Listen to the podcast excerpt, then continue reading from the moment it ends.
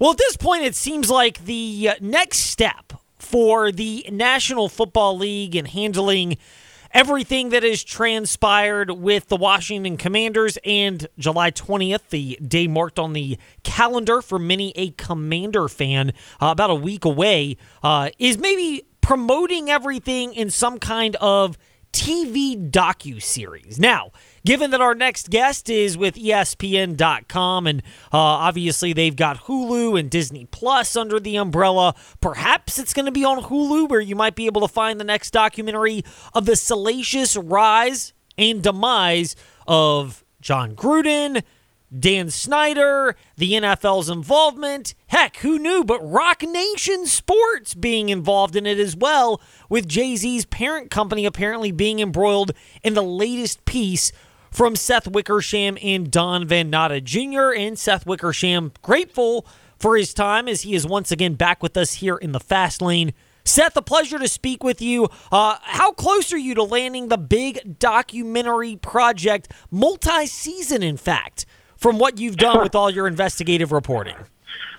It was a long way off. It was it was it was hard enough to land, you know, this particular story. So I don't I don't think there's any anything plans beyond it, as far as I know. Definitely nothing I'm involved in. Give thank you. Yeah, well, sure. I mean, it's fascinating. I was reading the article this Wednesday when it came out, and it just was fascinating to see the interconnected web of everything. It reminds me of that show. I think it was an ABC show too. So please forgive me for uh, you know potentially slandering uh, your other Disney property, but Revenge was this show, and it started off great, and then it got kind of ridiculous and overblown, and you're like, how in the world can this happen?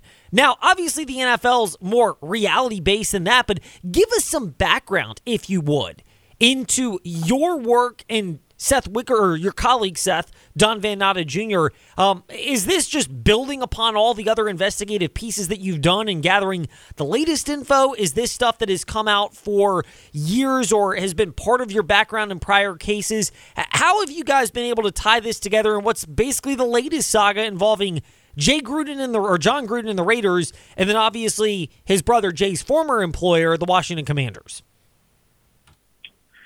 Um, you know, each story is its own thing, and I think that like you know, there's part of it where you're building on things. I think that you know, when you and I spoke last, it was October when Don and I, along with Tisha Thompson, did our big story about Dan Snyder and talking about you know the dirt that he had collected that could blow up the league and the the sort of threats that he was making, and um, we've both done stories uh, since then.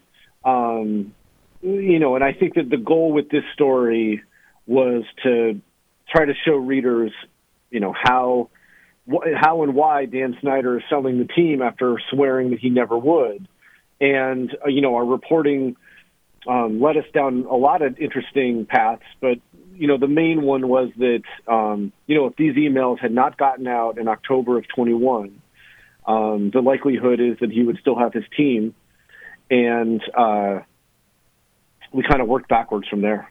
What irony, if any, is there to the fact that no Dan Snyder and his camp may have been involved in leaking some of these emails, according to uh, if I'm reading your article at ESPN.com correctly, and yet that is part of what uh, contributed to uh, maybe the last ditch efforts uh, and the things that finally broke the camel's back, so to speak.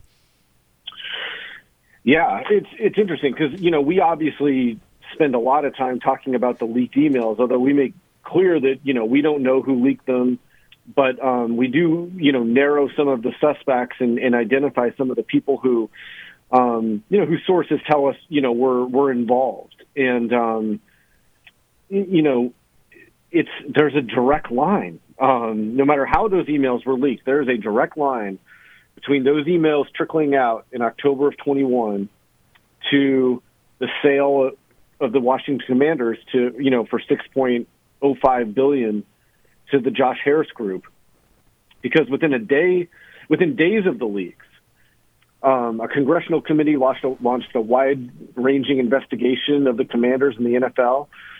It forced Dan Snyder and Roger Goodell to testify under oath, and that congressional inquiry would lead to a criminal investigation that alleged financial misconduct by him and the team. And as the pressure mounted, he he bragged to associates that, you know, again, like we had reported on, that he had collected all this dirt that could blow up the league. and from that point, they all but forced him to sell his beloved franchise. And so, um, again, it's like trying to show readers the cause and effect of those emails being leaked was the goal of the, of the story. Seth Wickersham is the Twitter account. He's with ESPN.com, and Seth Wickersham joining us here in the fast lane discussing his latest investigative piece that he and colleague Don Van Natta Jr. did on Jon Gruden and the emails that got him ousted as the Las Vegas Raiders head coach and subsequently contributed to uh, the downfall of Dan Snyder as the Washington Commanders soon to be former owner, assuming everything goes through over the next week or so when uh, it's expected to be voted on by the league. Um, in your work for this, um, how much did you note that at some point it became apparent for both Jon Gruden and Dan Snyder that these leaks were going to be the ultimate death knell, so to speak, in their place in the NFL pantheon.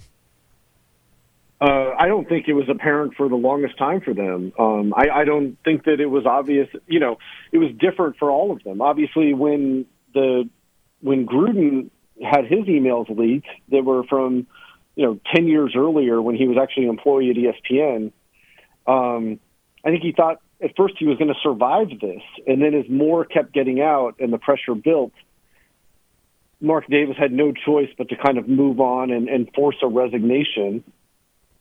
Um, and you know the Raiders, in a lot of ways, I think that we report this in the story. They kind of felt like they were collateral damage between the NFL, Dan Snyder, and, and the way that this stuff was shaking out. And um, you know, for Dan Snyder, I think that he, you know, our reporting shows that they thought getting some of the emails out was a way to ingratiate himself with Roger Goodell.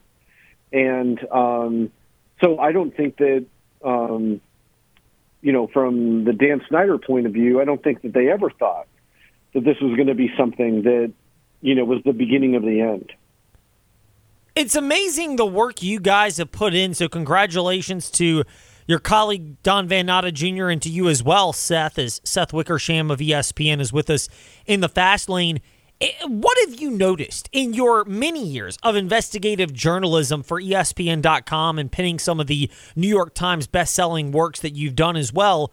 What have you noticed about the fact that you know I, I often try to live by this credo if you're going to do something that's not necessarily advised. Uh, the theory the four words this won't end well. And maybe there's five if you count won't as a uh, conjunction if you will. But the point of the matter being this won't end well. Is that something that is elusive and maybe by necessity to coaches and owners just given the pressure and yeah let's call it what it is ego that's necessary to navigate those shark infested waters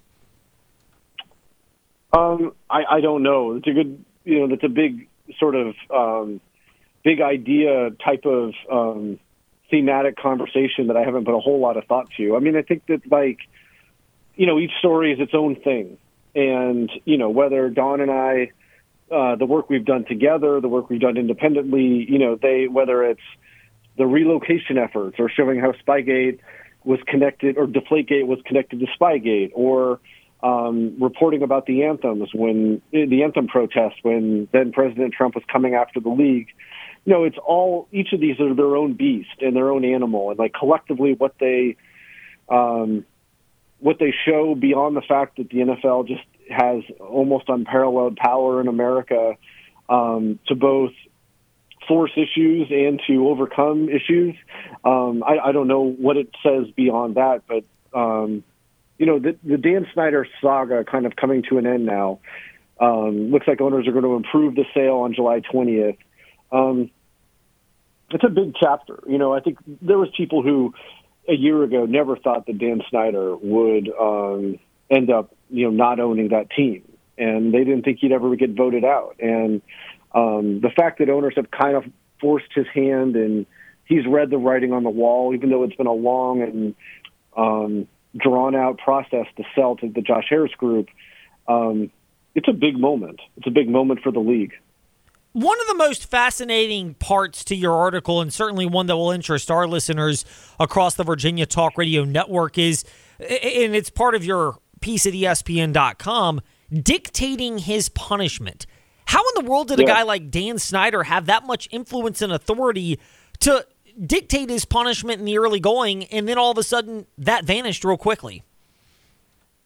Well, that's it's a great question, and it's because first of all, owners are always, you know, discipline with owners is always different than it is with coaches and players in Roger Goodell's NFL.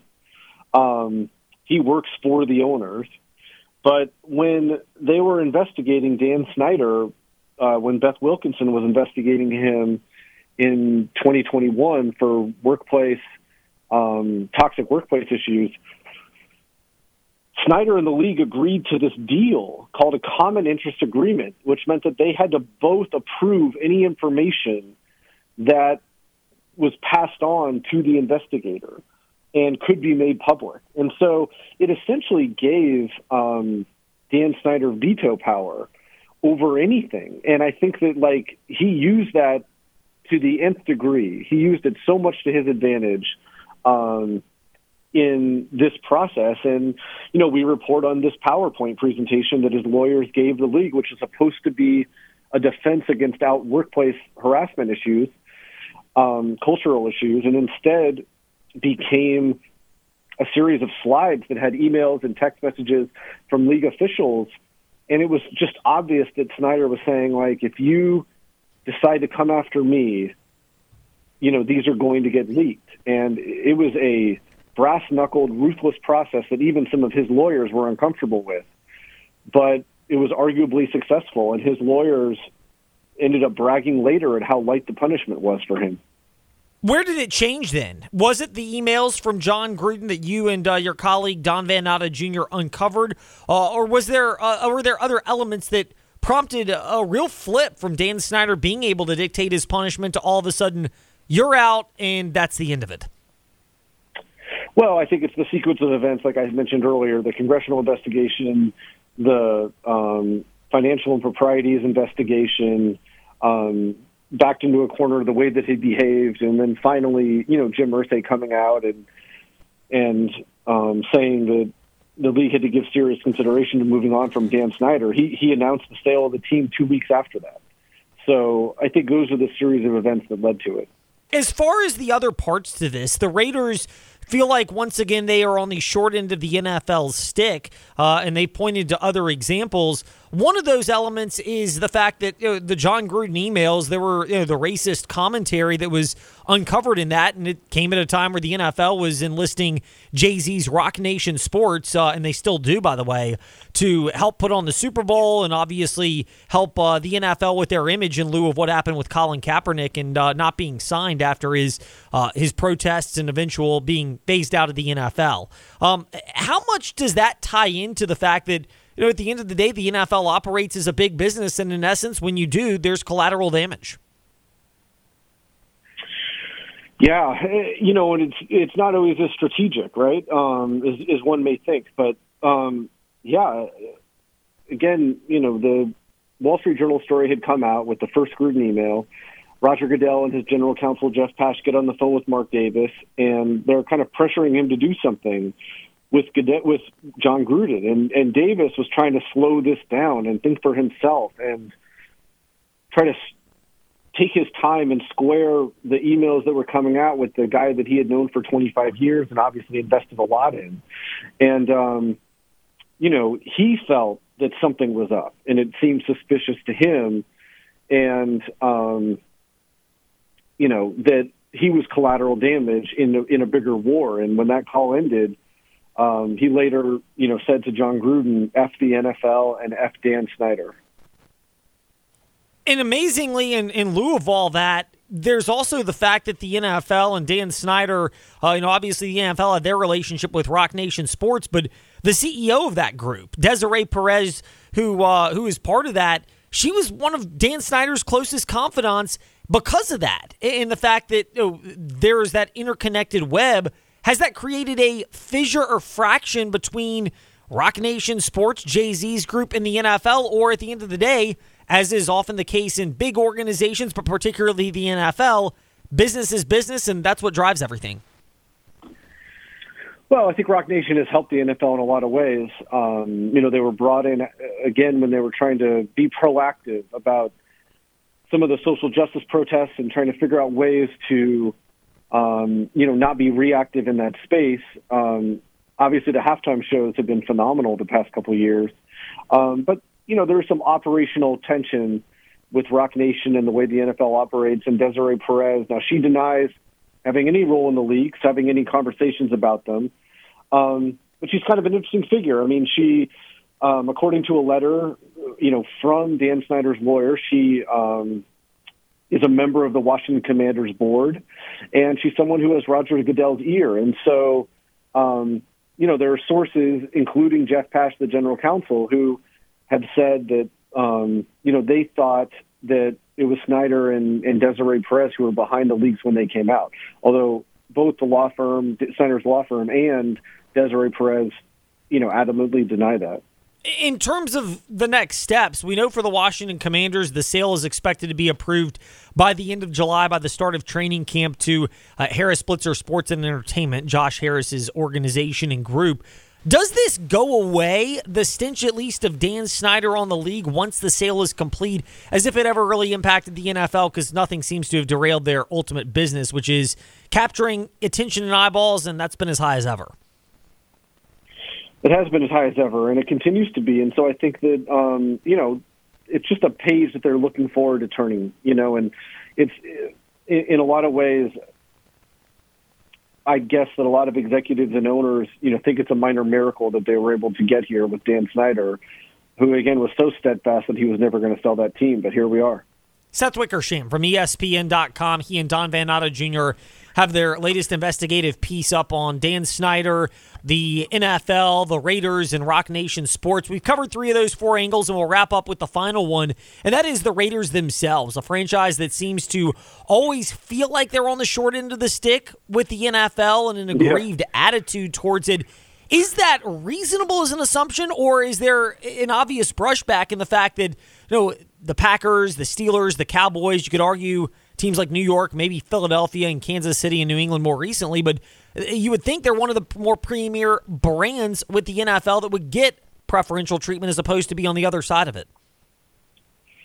Well, whether it's real or not, it doesn't actually matter. It just exists. And, you know, that Raiders paranoia goes back a long way and it has continued and it continues to this day. And, you know, again, we've used that phrase, collateral damage. I mean, they, um, the Raiders, you know, were off to a great start to their season.